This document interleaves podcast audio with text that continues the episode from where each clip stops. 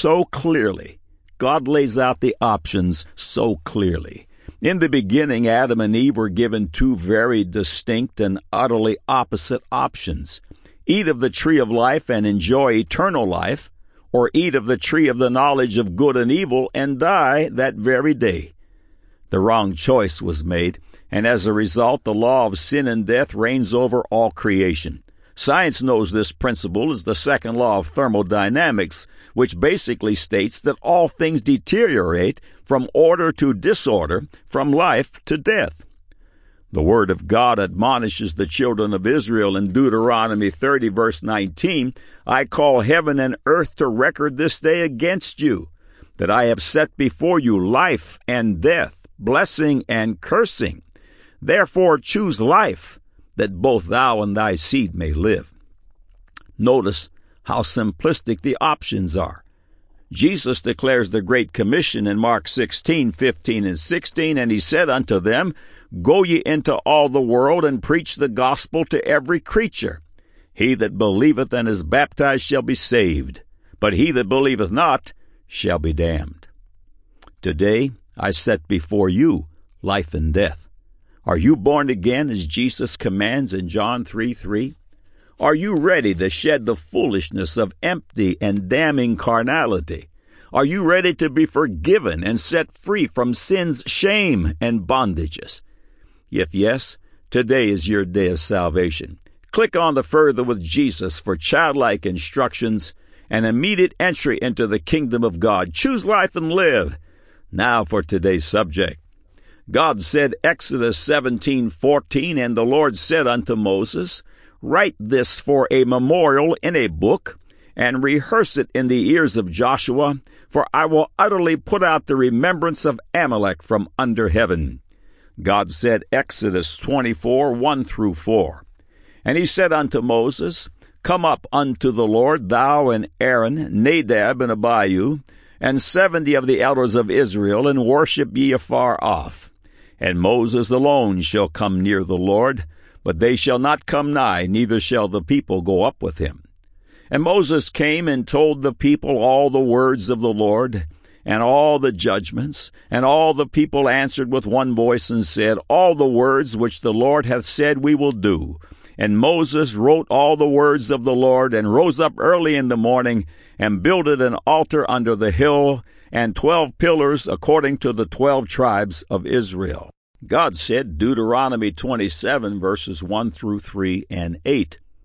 And Moses with the elders of Israel commanded the people, saying, Keep all the commandments which I command you this day, and it shall be on the day when ye shall pass over Jordan unto the land which the Lord thy God giveth thee, that thou shalt set thee up great stones, and plaster them with plaster. And thou shalt write upon them all the words of this law, when thou art passed over, that thou mayest go in unto the land which the Lord thy God giveth thee, a land that floweth with milk and honey, as the Lord God of thy fathers hath promised thee. And thou shalt write upon the stones all the words of this law very plainly. Man said, The Bible is a hand me down account of exaggerations lifted from old folklore, basically a book of plagiarisms. Now the record. When your house of knowledge is built on a foundation of, of misinformation, your conclusions will be wrong. If the foundation of your knowledge is rooted in unbelief, then the universe will have accidentally popped into existence out of nothing, and man is a product of the mysterious slime that was incubated in some primordial soup. In this worldview, absurdity becomes proof. When you consider how information is passed down to us from the histories recorded, histories in many cases tainted by political and personal bias and simple misinformation, it causes one pause. What do you know about your family history? Family histories, for the most part, are not written records, but are passed down from parents to children.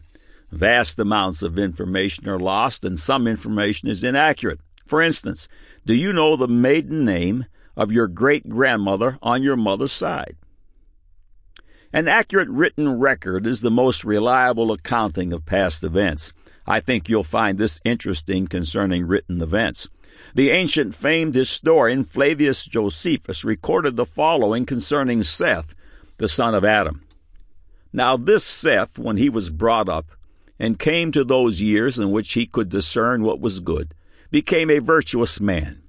And as he was himself of an excellent character, so did he leave children behind him who imitated his virtues. All of these proved to be of good disposition. They also inhabited the same country without dissensions, on in a happy condition, without any misfortunes falling unto them till they died.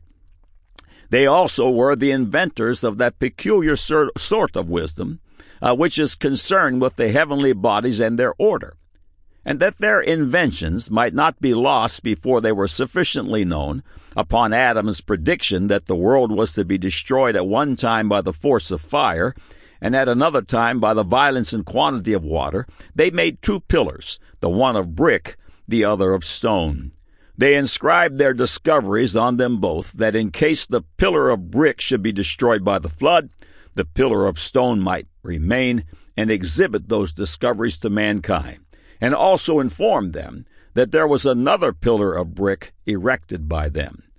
Now this remains in the land of Siriad to this day. End of quote. This is one of the first examples of written history.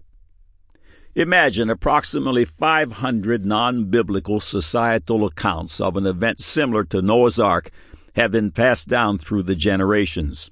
Proof of the global deluge arise with such regularity that it's a wonder that skeptics can still show their faces.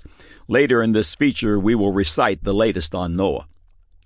The societal accounts of the flood were passed down through the generations, with the first accounts coming from the eight people who were on the ark. As the generations passed, the story began to morph. Some academics, uh, secular and theological, assert that the first five books of the Bible were hand me down, flawed accounts of the world's history and not to be taken literally. That assertion is directly opposite of the truth. It's true that Moses penned the first five books of the Bible, but he was not the author. Exodus 24 4, and Moses wrote all the words of the Lord. These words were not hand me downs, but an eyewitness, hands on account from the Creator Himself, who had made heaven and earth, the seas, and all that in them is, who has perfect recall.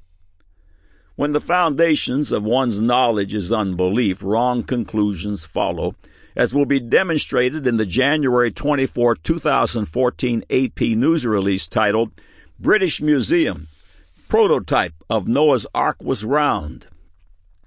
In the paragraphs from the news release that follow, watch for these key words tale, before Noah, Babylonian invention, Mesopotamian gods, passed down, and flood myth. A recently deciphered 4,000 year old clay tablet from ancient Mesopotamia, modern day Iraq, reveals striking new details about the roots of the Old Testament tale of Noah. It tells a similar story, complete with detailed instructions for building a giant round vessel known as a coracle, as well as the key instruction that animals should enter two by two. The tablet went on display at the British Museum on Friday, and soon engineers will follow the ancient instructions to see whether the vessel could actually have sailed. It's also the subject of a new book, The Ark Before Noah, by Irving Finkel, the museum's assistant keeper of the Middle East and the man who translated the tablet. Finkel got hold of it a few years ago when a man brought in a damaged tablet his father had acquired in the Middle East after World War II. It was light brown, about the size of a mobile phone, and covered in the jagged cuneiform script of the ancient Mesopotamians. It turned out, Finkel said Friday, to be one of the most important human documents ever discovered. Other experts say Finkel wasn't simply indulging in book promotion hype. David Owen, professor of the ancient Near Eastern studies at Cornell University, said the British Museum curator had made an extraordinary discovery. Elizabeth Stone, an expert on the antiquities of ancient Mesopotamia at New York's Stony Brook University, said it made sense that ancient Mesopotamians would depict their mythological ark as round, People are going to envision the boat however people envision boats where they are, she said. Coracles are not unusual things to have had in Mesopotamia. The tablet records the Mesopotamian god's instructions for building a giant vessel two thirds the size of a soccer field in area, made of rope, reinforced with wooden ribs, and coated in bitumen. Finkel is aware his discovery may cause consternation among believers in the biblical story. When 19th century British Museum scholars first learned from cuneiform tablets that the Babylonians had a flood myth, they were disturbed by its striking similarities to the story of Noah. Already in 1872, people were writing about it in a worried way. What does it mean that Holy Writ appears on this piece of Weetabix? He joked, referring to a cereal similar to the shape of the tablet. Finkel has no doubts. I'm sure the story of the flood and a boat to rescue life is a Babylonian invention, he said. He believes the tale was likely passed on to the Jews during their exile in Babylon in the 6th century BC.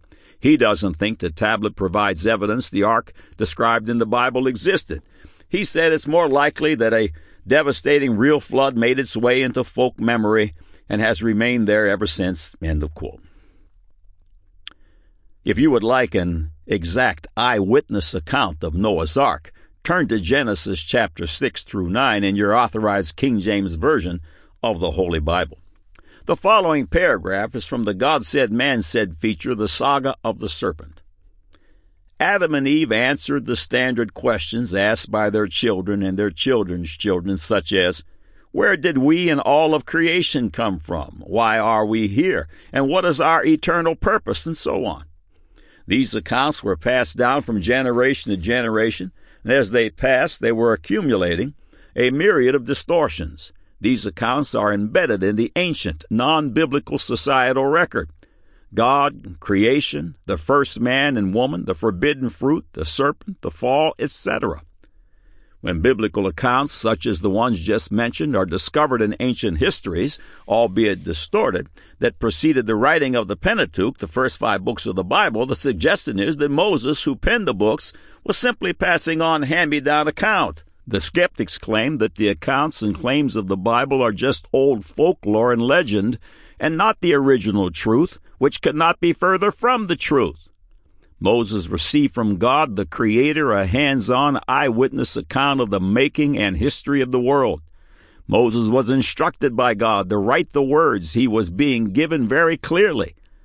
God said, man said, has spent considerable time confirming the absolute inerrancy of these biblical accounts via archaeology, paleontology, geology, microbiology, ancient history, and more. God's critics often challenge the originality of the laws written by Moses, citing the Babylonians' 282 laws inscribed on a stone pillar attributed to their king Hammurabi. Skeptics are obviously not aware that a host of the commandments and sacrifices were commanded by God and observed by the righteous long before Moses, actually observed right from the very beginning. Examples would be the Sabbath day, the blood sacrifice, thou shalt not kill, capital punishment, dietary laws, and more. All of mankind knew of these things, but Moses wrote it very clearly, as well as new directives given by God. The book of Genesis, the first book of the Bible, is a hands on eyewitness record from the Creator Himself. End of quote. God's word is true and righteous altogether, a foundation upon which to build a life that will last forever. In the first five books of the Bible, God gave the words, and Moses wrote them down. God said, Exodus 17:14, And the Lord said unto Moses, Write this for a memorial in a book, and rehearse it in the ears of Joshua, for I will utterly put out the remembrance of Amalek from under heaven. God said, Exodus 24, 1 through 4. And he said unto Moses, Come up unto the Lord, thou and Aaron, Nadab and Abihu, and seventy of the elders of Israel, and worship ye afar off. And Moses alone shall come near the Lord, but they shall not come nigh, neither shall the people go up with him. And Moses came and told the people all the words of the Lord, and all the judgments, and all the people answered with one voice and said, All the words which the Lord hath said will we do. And Moses wrote all the words of the Lord, and rose up early in the morning, and builded an altar under the hill, and twelve pillars, according to the twelve tribes of Israel. God said, Deuteronomy 27, verses 1 through 3 and 8. And Moses with the elders of Israel commanded the people, saying, Keep all the commandments which I command you this day, and it shall be on the day when ye shall pass over Jordan unto the land which the Lord thy God giveth thee, that thou shalt set thee up great stones, and plaster them with plaster. And thou shalt write upon them all the words of this law, when thou art passed over, that thou mayest go in unto the land which the Lord thy God giveth thee, a land that floweth with milk and honey, as the Lord God of thy fathers hath promised thee. And thou shalt write upon the stones all the words of this law very plainly. Man said, the Bible is a hand me down account of exaggerations lifted from old folklore, basically a book of plagiarisms. Now you have the record.